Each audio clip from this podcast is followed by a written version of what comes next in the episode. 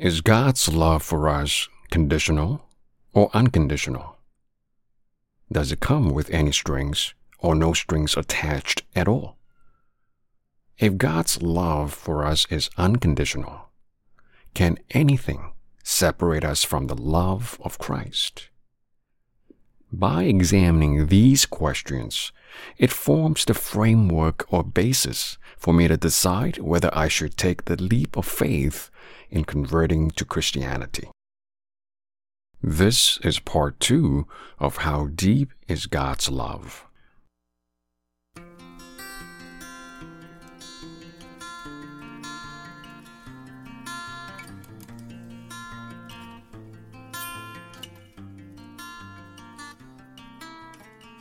Hello and welcome. The Setting Apart podcast is a pit stop where you can get nourished, encouraged, and refreshed whenever you need a break. I'm your host, IP, and every episode I get to share my stories, my outlook, my reflections on all things inspired through the lens of faith. So grab yourself a coffee, sit back, relax, and chill. In the spring of 2012, I was reflecting on how far I've come since embarking on my RCIA, a program for adults to inquire about God and what Christianity is about, which I started five years prior.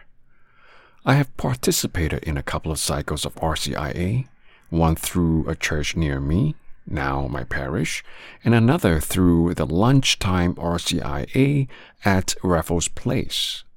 When I embarked on my RCIA journey in 2007, I also started attending weekly masses without fail. Even on my overseas business trips, I made it to the weekend mass or service as long as there is a church in the city. Some found this quite amazing that I did not miss attending Mass, with my hands crossed, receiving blessings, but not the Eucharist. Eucharist is for baptized Catholics only. But to me, it wasn't anything to shout about. In my mind, I was just meeting up with my Heavenly Father on a weekly basis to spend time with Him. Any child would do the same thing with their parents. So, in that sense, it was really no big deal. But what was increasingly become more of a big deal was that I still have not been baptized yet. Keep in mind, this has been going on for five years, despite never missing the weekly Mass. There was no timeline for me to be baptized, and there was no pressure from my church members either, which was very much appreciated from hindsight. I did not want to be a cafeteria Christian picking and choosing what I like or agree with and not embracing all that the church teaches. You see, there are doctrines that either I had not fully understood in or didn't see eye to eye. Yet my faith, I could feel, was undoubtedly growing by the day. Don't get me wrong, I've learned a great deal from the RCIA program, but I could not have possibly understood everything there is to know about the faith. How could I make the leap of faith not knowing what I didn't know? Because once baptized, it cannot be undone. I had to be sure. As I contemplated to be or not to be, I took the time to reflect on my journey. I reflected on the many seeds that had been planted in the first 40 years of my existence, drawing me closer to Him. It is written in John 6 verses 44 to 45, and I read, No one can come to me unless the Father who sent me draw him, and I will raise him on the last day. It is written in the prophets, They shall all be taught by God. Everyone who listens to my Father and learns from him comes to me. End of reading. No one comes to me unless the Father who sent me draw him and everyone who listens to my Father and learns from him comes to me. How else can I explain the three averted near death experiences I shared in episode number four, Saved by Grace, other than through the grace of God?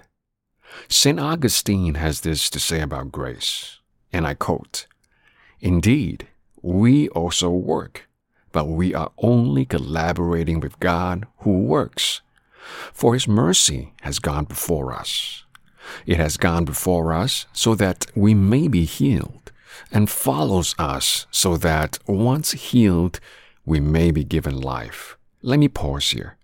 Mercy is God's grace that draws us to Him for our conversion. Once converted, God continues to pour out His mercy for us so that we may be given life at the end of the day.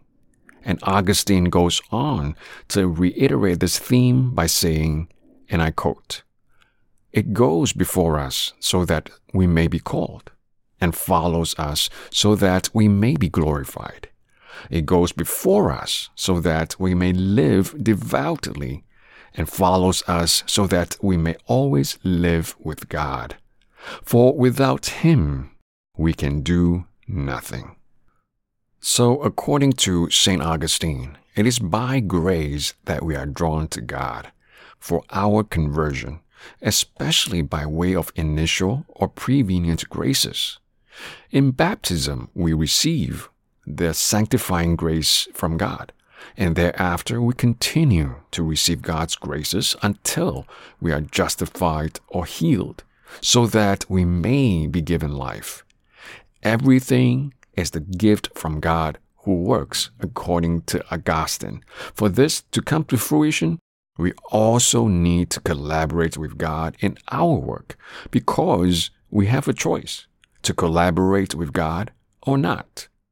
So grace is God's mercy. It goes before us so that we may be called, and follows us so that we may be glorified. And it was precisely by grace that we are invited to faith. We covered that in episode number five, Invitation to Faith. Now, what about the testimony of how my father was converted to Christianity? I shared in episode number six, My Lord and My God, it did not do anything for me. But as it turns out, it was the seed planted in my journey, culminating in my very own personal encounter with Christ. And what about the lovely American couple who went out of their way to help me when I was stranded in the middle of nowhere on Highway Interstate 5 in episode number 7 Faith of the Community Do Intercessions Work? Did I tell you the wife had a baby bump then? She was pregnant. Yet, that did not stop them from going full on in assisting me on that lazy Sunday. On hindsight, it was the pure love of the neighbor that was on display for me. Mind you, everything is viewed on hindsight, looking through the lens of faith. I would have missed all of the signs if I did not have faith. I cannot not have faith because the overarching grace flowing out of my reflection out of all this is love. And that's what Christianity means to me. We can look no further than the cross. It is the sign of God's absolute unconditional love, His perfect sacrificial love for us, of which I am not worthy of. Now, when I say that I am unworthy, it is not because I am humble or that I have a low self esteem. On the contrary, if you know me personally, I am anything but. I'm just being real here. I mean, who am I? I am nothing more than dust from which I was created. Why would God come down to my level and care about me all of my life? And that's what I started to explore in the last episode, number eight How Deep is God's Love? in which I deferred to St. Thomas Aquinas' Summa Theologica in addressing two questions. Was it necessary for God to send His only beloved Son to the world to save the world? And was it necessary for Jesus to go through His passion and death to save us? St. Augustine was quoted as saying, God was made man that man might be made God. How beautiful is that? In this episode, what I want to know is Is God's love for us conditional or unconditional? Does it come with any strings or no strings attached at all? If God's love for us is unconditional, can anything separate us from the love of God? My reflection in this episode is inspired by the reading from the letter of Paul to the Romans. The reading I'll be looking at is Romans chapter 8, verses 31 to 39. That's Romans chapter 8, verses 31 to 39. And I read, If God is for us, who can be against us? He who did not spare his own son, but handed him over for us all, how will he not also give us everything else along with him? Who will bring a charge against God's chosen ones? It is God who acquits us. Who will condemn? It is Christ Jesus who died, rather was raised, who also is at the right hand of God, who indeed intercedes for us. Let me pause here. If we are God's chosen one, we belong to God, and God is for us. If that's the case, then who can possibly be against us?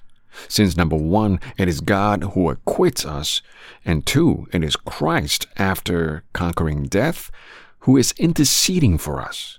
So if God is for us, and with Jesus interceding for us, we have absolutely nothing to fear. Make sense?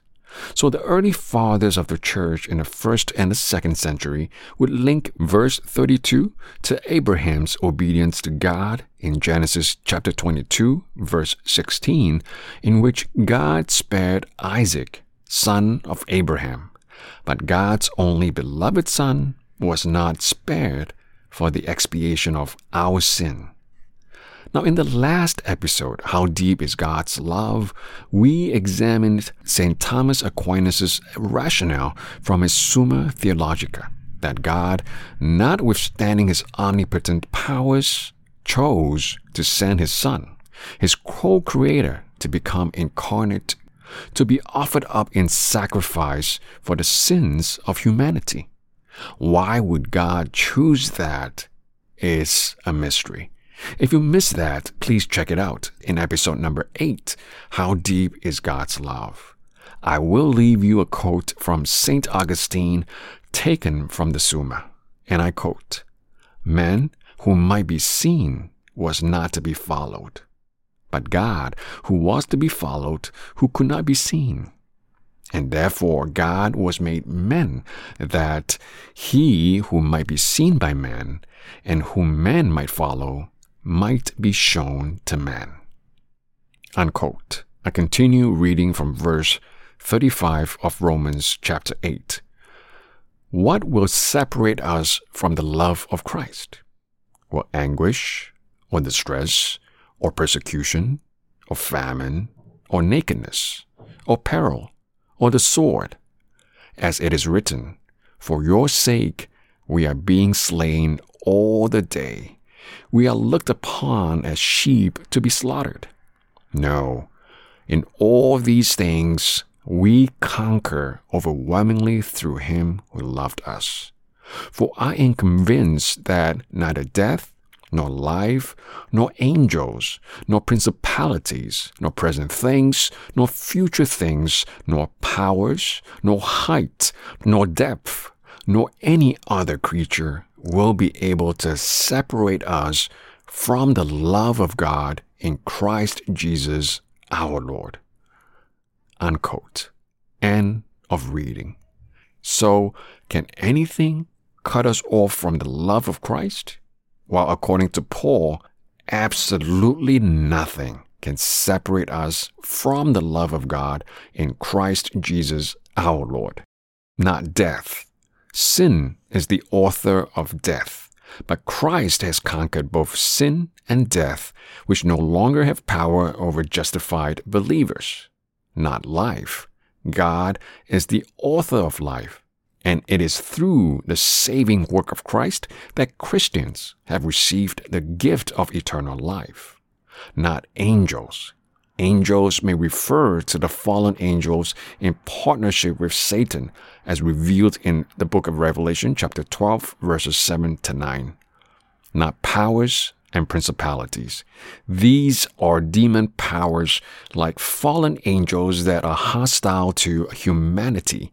These are still subject to the power of God. See Ephesians chapter 1, chapter 3, and chapter 6. These are the so called spiritual warfare that we are constantly battling against, and it is real. But they are no match to God's power and dominion over all things. Not the height nor the depth, which represent the opposite extremes of heaven and the grave. Paul assures us that neither power from the natural world nor any power from the supernatural realm can rupture the union of love between Christ and us, the Christian. Now, it is important for us to note that Paul is listing trials, not sins, in Romans 8, verses 35 to 38. The trials and tribulations are the sufferings that happen to us, a clear distinction from what he had to say about the list of sins elsewhere. Sins are vices that we commit, not sufferings. For example, in 1 Corinthians chapter 6, verse 9 to 10, I read, Do you not know that the unjust will not inherit the kingdom of God? Do not be deceived neither fornicators, nor idolaters, nor adulterers, nor boy prostitutes, nor sodomites, nor thieves, nor the greedy, nor drunkards, nor slanderers, nor robbers will inherit the kingdom of God. Unquote. And in Galatians chapter 5, 19 to 21, I read, Now the works of the flesh are obvious immorality, impurity, licentiousness, idolatry, sorcery, hatreds, rivalry, jealousy, outbursts of fury, acts of selfishness, dissensions, factions, occasions of envy, drinking bouts, orgies, and the like. I warn you, as I warned you before, that those who do such things will not inherit the kingdom of God. Unquote. Now, these are sins in which we commit out of our own choice, out of our own free will. But in Romans chapter 8, verse 35 and verse 38, these are the list of the trials and tribulations that happen to us, not sins. For example, in verse 35, let's look at it again. It says, Well, anguish or distress, or persecution, or famine, or nakedness, or peril, or the sword. In verse 38, For I am convinced that neither death, nor life, nor angels, nor principalities, nor present things, nor future things, nor powers, nor height, nor depth, nor any other creature will be able to separate us from the love of God in Christ Jesus our Lord. So, as we have seen earlier, Christ conquered the principalities and powers by taking away their most powerful weapon, the fear of suffering and death. So, nothing from the created realities has the power to separate us from Christ except, except our own free will. Now, does God's love for us come with strings attached? As it is written in Matthew chapter 19, verse 17. If you wish to enter into life, keep the commandments. Or John chapter 15, verse 10. If you keep my commandments, you will remain in my love, just as I have kept my Father's commandments and remain in his love. Now, these conditional statements seem to suggest that God's love is conditional on something, on keeping the commandments, on loving your neighbor, etc. While it is true that the if statements, as we know it, especially when it comes to coding, are conditional statements. But I would argue that The statements in scripture that we just looked at, they were merely pointing out the consequences as a result of the choice we make. They have nothing to do with God's love for us. For example, I mean, if you put your hand on the burning stove, you will get burned. It is a fact, not a condition per se. Now, the proof that God's love for us is unconditional can be seen in Romans chapter 5, verse 8. And I read, God proves his love, agape, for us, in that while we were still sinners, Christ died for us. Unquote. And God did not wait until we demonstrated our love toward him in order to love us. He poured out his love for us while we were still sinners. Now, sinners by definition is when we are disobedient to God's commandments and God's will, or being unfaithful to His love, etc. And we are all sinners. Yet Christ poured out His love for us gratuitously, without expectation, knowing full well that we can still choose to reject Him in the end. That is unconditional love for you. And that's what happened to me in episode number four, right through to episode number seven of my podcast. God saved my behind over and over again, well before I even knew Him. Mind you, I'm still a sinner, but I was perhaps a bigger sinner then. As it is written in 1 John chapter 4 verse 10, and I quote, And this is love, not that we have loved God, but that He loved us and sent His Son as an expiation for our sins. Unquote. God gratuitously poured out His love for us while we are still sinners, knowing full well that we may still reject Him despite all that He has done for us. We love because He first loved us. That was 1 John chapter 4 verse 19. For me, I love because he first loved me. There is absolutely no doubt about it. Amen. Amen. But our God is not a distant God, not an isolated God, but a God who is with us. As it is written in Matthew chapter 1, verse 23, in the very first chapter, and I quote, They shall name him Emmanuel, which means God is with us. Unquote. And also in the last chapter, in the very last verse in the Gospel of Matthew, Matthew chapter 28, verse 20, I am with you always until the end of age. And unquote. According to Pope Francis, God will be with us every day until the end of the world. Jesus will walk with us every day until the end of the world. Unquote. You see, God loves us not because He is faithful to us, but God is faithful to us precisely because He loves us. And Pope Francis continues How long will God's care for mankind continue? How long will the Lord Jesus, who walks with us, care for us? Now, the Gospel's answer leaves no room for doubt until the end of the world. Unquote. God is love. That's from 1 John chapter 1 verse 8. And that's why he is a trinity. He is love, beloved, and loving. Complete love in three persons.